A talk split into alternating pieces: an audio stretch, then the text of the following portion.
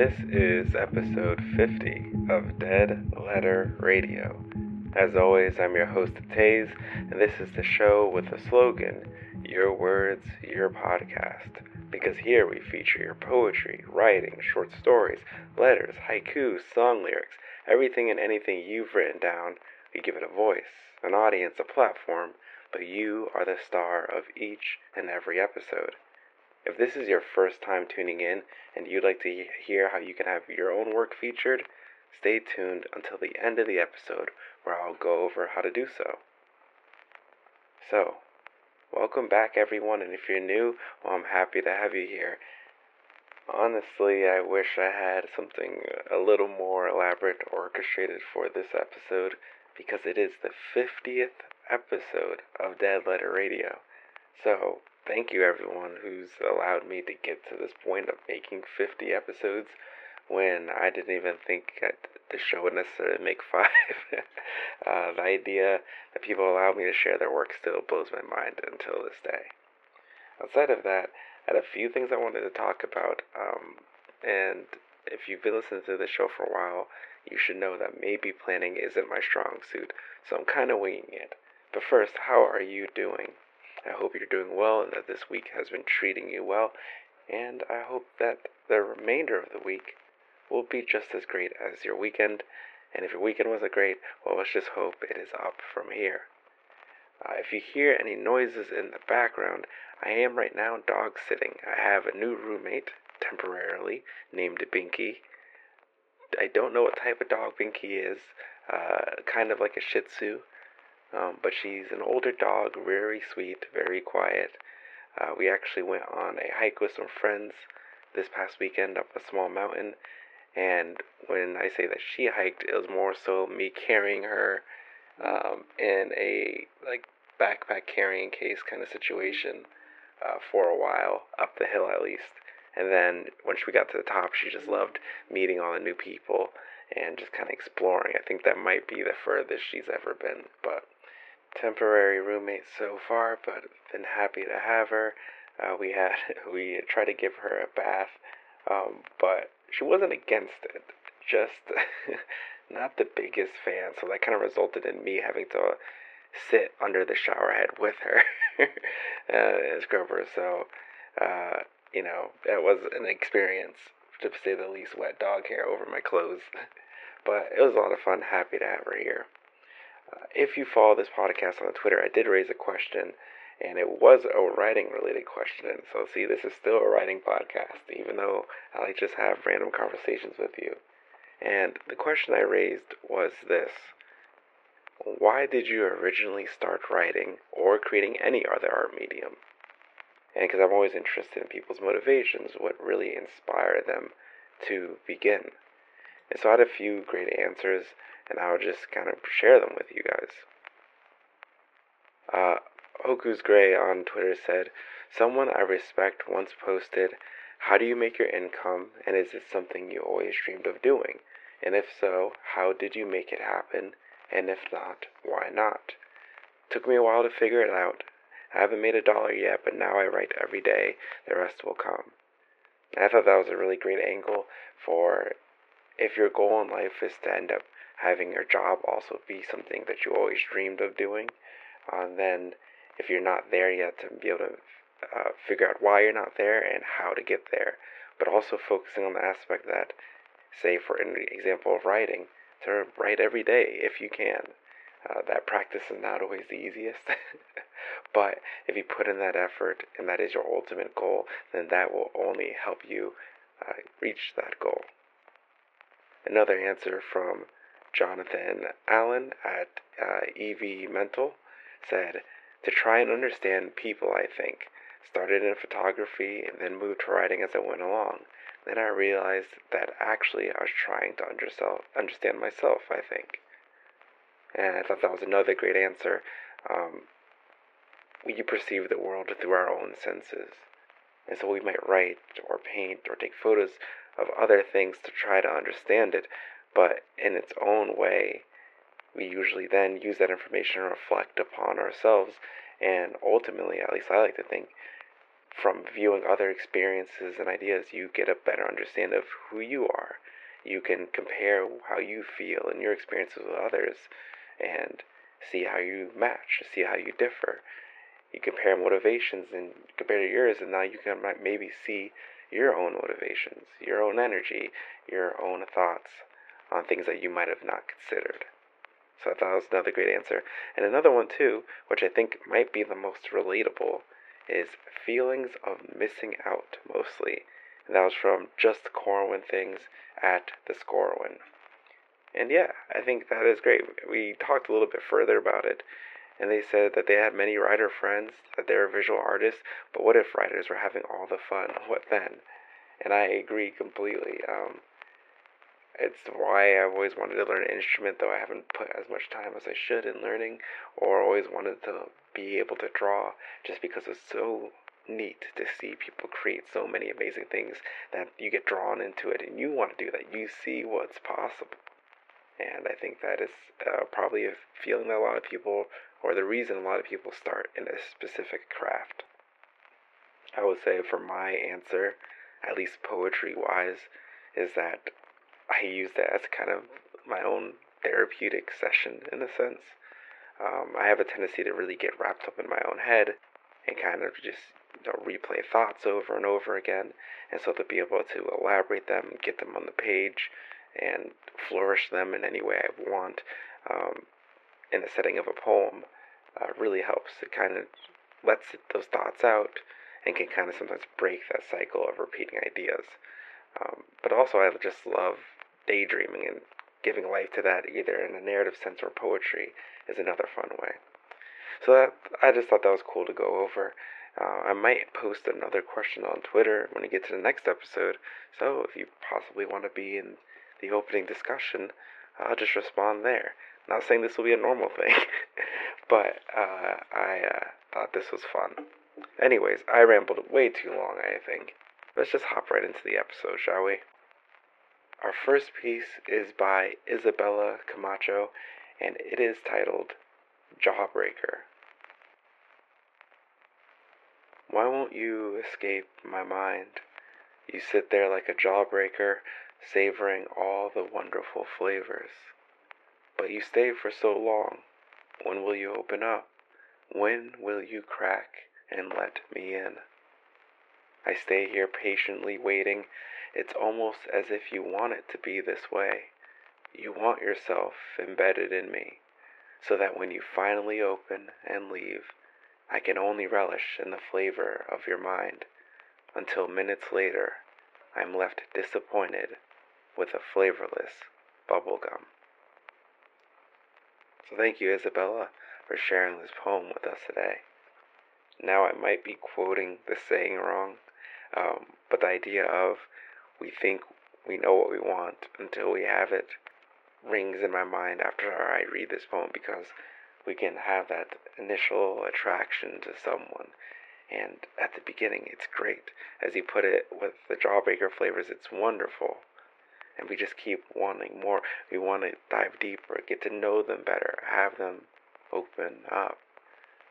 To see what this relationship is, to see all the possibilities uh, we believe lie around the corner with it. What is at the core? And we wait.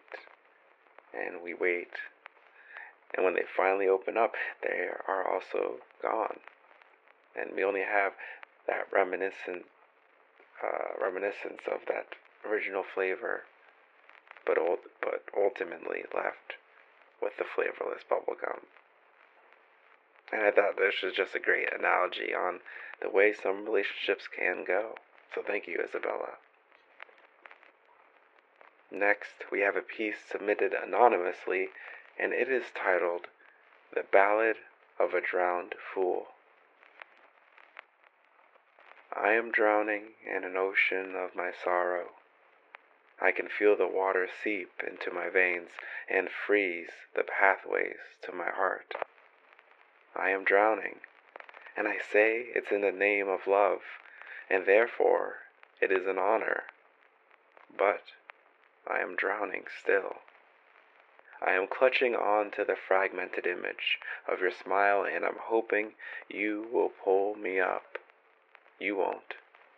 I won't call for help either, because I know that I deserve to drown, and at least it's in your memory and in your name. I wish that I could float on the water and find my way to you. Would you dry my peeling skin and warm my chattering bones? I'll never find out, though, because I am compliant. I am drowning, and I am more than ready to do so. I want to leap from the tumultuous waves and jump into your arms, but I worry that I'll find you sailing to the sun with another. Is she drowning for you too? Somehow, I doubt that she is. I have made a fool of myself for your sake. There will be ballads sung to ridicule my efforts. No greater fools shall live, and I will soon be immortalized as the only one to ever jump over the edge for a truth and not a jest. Could you love me if I held my breath like this and let the seaweed claim my corpse? Could you mourn me then? I worry that you won't, and all this would have been in vain. I only ever wanted to hear you say my name. Perhaps I should swim back up to the surface. Maybe you will wrap your hands around my shivering frame and hold me like something so fragile and so personal. It's too late. My foot is caught on something, and I heave lungfuls of air to no avail. My throat is tightening, and my eyes are bulging out.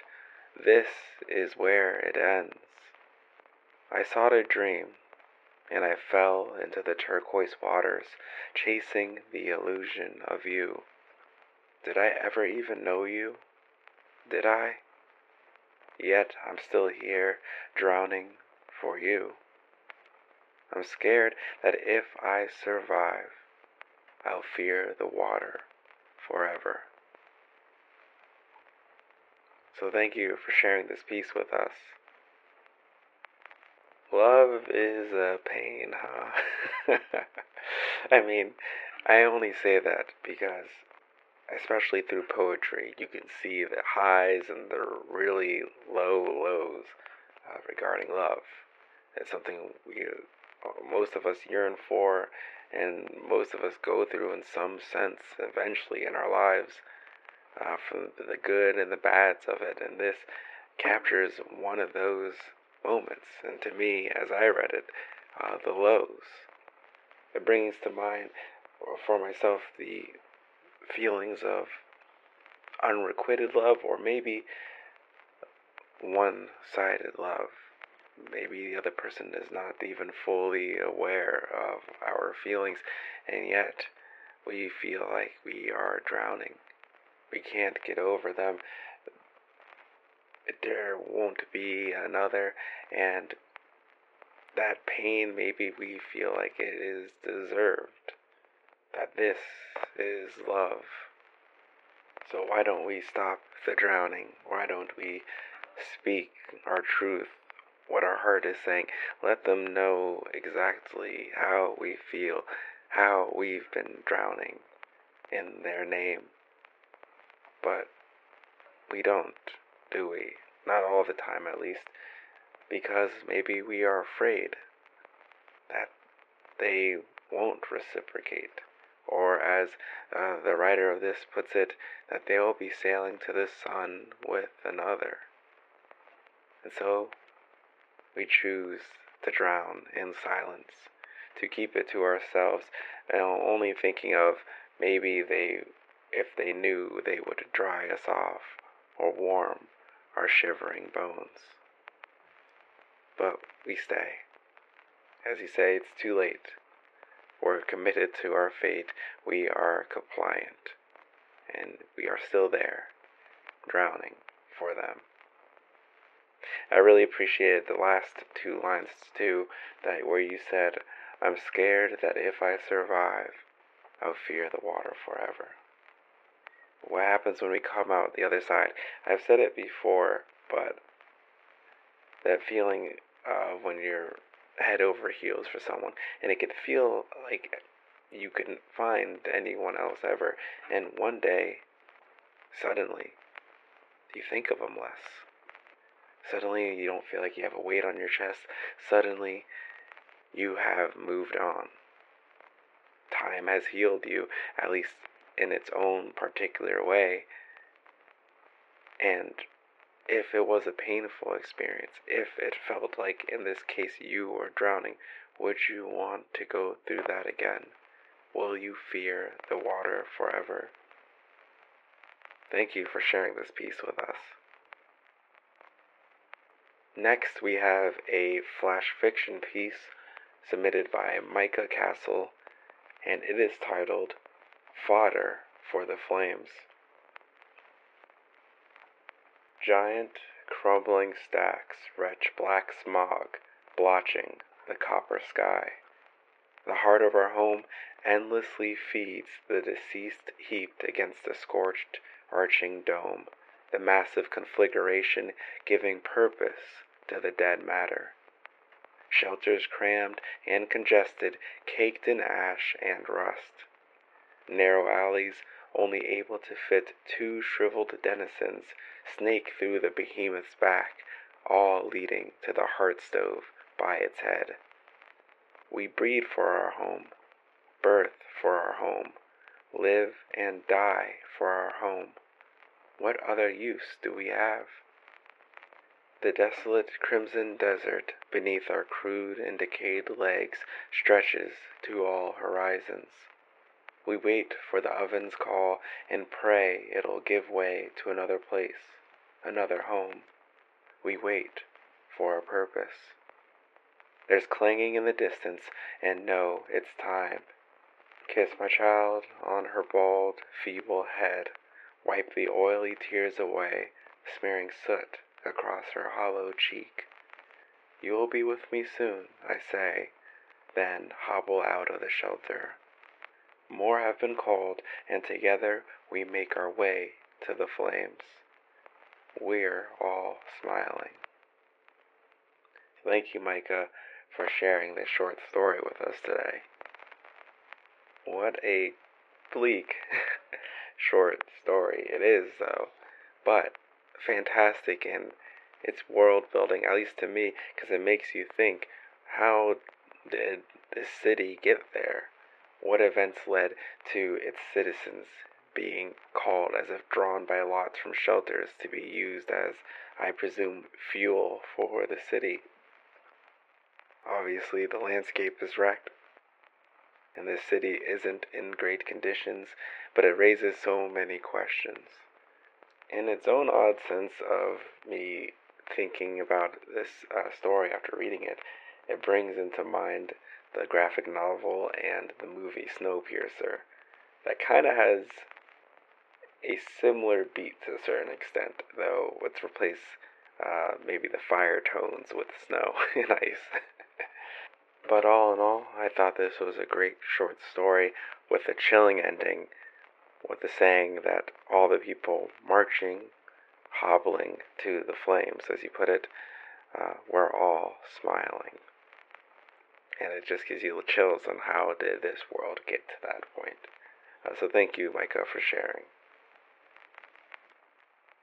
Our next piece is by Blake, and it is titled I miss that smile.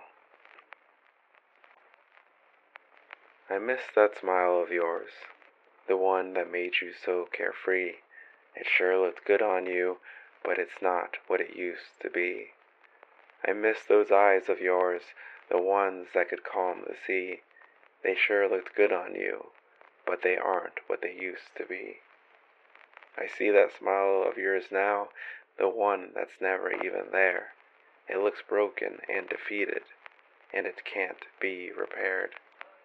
I see those eyes of yours now, the ones that tell all your pain. They look worn and tired, and their hurt can't be contained. I sure miss that smile of yours. I try to forget how sad you've been.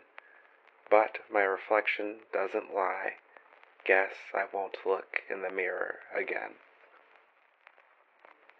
Thank you, Blake, for sharing this poem with us today. Regarding this piece, they said, You look outwardly the first read through, finding someone you know of that this poem applies to. And then the second read, you look inwardly after realizing it's about yourself. I hope that it can make the reader aware of how important their feelings, emotional well being, and self worth are. How important that message is, and I thought you captured it really well in your poem because reading through the first three stanzas, excuse me, four stanzas, if you noticed any friend or loved one had lost that glimmer in their eyes and lost that smile that would bring so much warmth and gave them the air of being carefree, wouldn't you step in? Uh, wouldn't you want to do everything that is in your power to try to fix whatever situation that took those things away, to try to help mend whatever parts of them they feel are broken? And then you get to the last stanza and you realize the poem is talking about yourself. It's funny, people in general, how we can swing easily to two extremes. We can either A, uh, be too self serving, put ourselves too much at the forefront, and start focusing too much on ourselves that is a detriment to others, i.e., being selfish. But we also can put ourselves too far on the back burner as well while it is a good trait to put others ahead of us to a certain extent, we don't want to ignore and overlook our own health, our own mental well being, our own happiness. So if we would step in and mourn and try to help fix uh, the problems of a friend, if your friend lost those eyes and that smile, then if we lost those ourselves, wouldn't we want to step in? Because it's never a guarantee that anyone else will uh, for ourselves. And for all we know, we might be hiding uh, that pain or that loss of happiness, let's say, so others don't even know. So, first and foremost, let's advocate for our own happiness and mental well being. This maybe is getting too I don't know if personal is the right way to phrase it, um, but there are times where I ask myself and wonder when's the last time, if I've been alone for a while, that I smiled or laughed. And sometimes I'll make myself smile just to do it, um, because I think those check-ins are kind of important. They can be easy to get caught in the track of being glum and down uh, even if it doesn't feel like that, or just feeling non feeling, empty, uh, sober, or somber, I should say. Uh, so I think that you really captured uh, this point well, Blake. Our final piece today is by Seth Vick, and there is no title. In the distance you stand, in a faraway land, blaring your warmth on my hearth. You pulled my heart open. Here I stand with my arms open, awaiting your arrival, knowing it'll be a carnival. So thank you, Seth Vick, for sharing. Uh, regarding this piece, they wrote, I wrote this poem for my long distance love. She means everything to me. And that is just a lovely thought. and from even just the two stanzas that your poem has, you can feel the excitement, the warmth, the love that no matter the distance of this relationship that it gives off, how you describe it can be a carnival when they finally arrive. And for all intents and purposes, I want to say on average, people think of carnivals as being a very exciting and fun experience uh, when on their way to one. And I really do like, though, uh, the third line where it says that they're blaring their warmth, they're blaring your warmth. And it, as someone who lives in an apartment complex. uh, music, people blaring music from their cars, uh, from their own apartment, sometimes to the point of shaking the walls. But my point is that when something is blaring, you can't ignore it. It's immediately evident. It gets itself through walls and windows, and you turn your head directly to the source of the sound. And so to have a love so potent, so rich, that it's blaring its warmth despite the distance is a beautiful thing. So thank you, Satvik, for sharing. And that's it. That is episode 50 of Dead Letter Radio. Thank you to everyone who has submitted uh, poetry for this week and the writings for this week and has given me uh, the honor to share your work and your words. I can't run this podcast without you. If you enjoyed this episode, uh, please leave a review or a rating on wherever you listen to your podcast. Some places like Spotify just do a five star rating.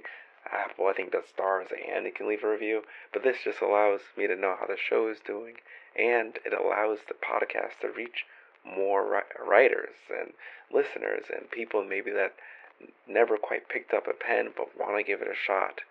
Uh, so please do that if you're able. That'd be amazing. If you want to help a little further by supporting the show, the show does have a Patreon as well. Just Dead Letter Radio Patreon. You can find it through the link on my Twitter. And I think I have the link in the episode description, but I don't know if that quite works. um, so, if this was your first time listening, though, and you would like to have your own work featured, it's very simple. All you have to do is send me an email, and on that email, you include uh, a PDF or Word document of your piece, the title, and um, any background information you might want shared regarding that writing, like your motivation for writing it, the style, what have you, and then how you'd want to be credited. And you can be anonymous as well. As I said, this is a safe place for writers new and old. And which email do you send uh, your work to? You can find it in the description of this episode, but I'll tell you it is deadletterradiopodcast at gmail.com. Once again, though, it's in the description of the episode. Along with that, we do have a Twitter, and that is Dead Letter Cast, C A S T, Dead Letter Cast. That's where I do primary updates uh, for the show, where I ask questions, uh, where you can have the easiest time communicating with me outside of email. Uh, and it just allows you to see what's going on with uh, each week with the show, which is great. But on my Twitter, uh, you can find my email again if you forget it, or for some reason don't check the description. You can also click on the link in the bio to see the Patreon and to also see the rules for submission. If you have any questions regarding submissions, just send me an email or message me on Twitter, and I'll be happy uh, to answer them for you. So that is it. That is the episode. That is the rants and the reading of amazing pieces sent in by uh, you listeners and how to submit your own piece. Anyways, I do hope that after listening to this episode, you're a little bit inspired, uh, you feel a little more creative, or you feel a little more relaxed, and maybe connected a little more to your neighbor who you just heard their words from uh, across the globe. This is Taze with Dead Letter Radio, wishing you all safe travels.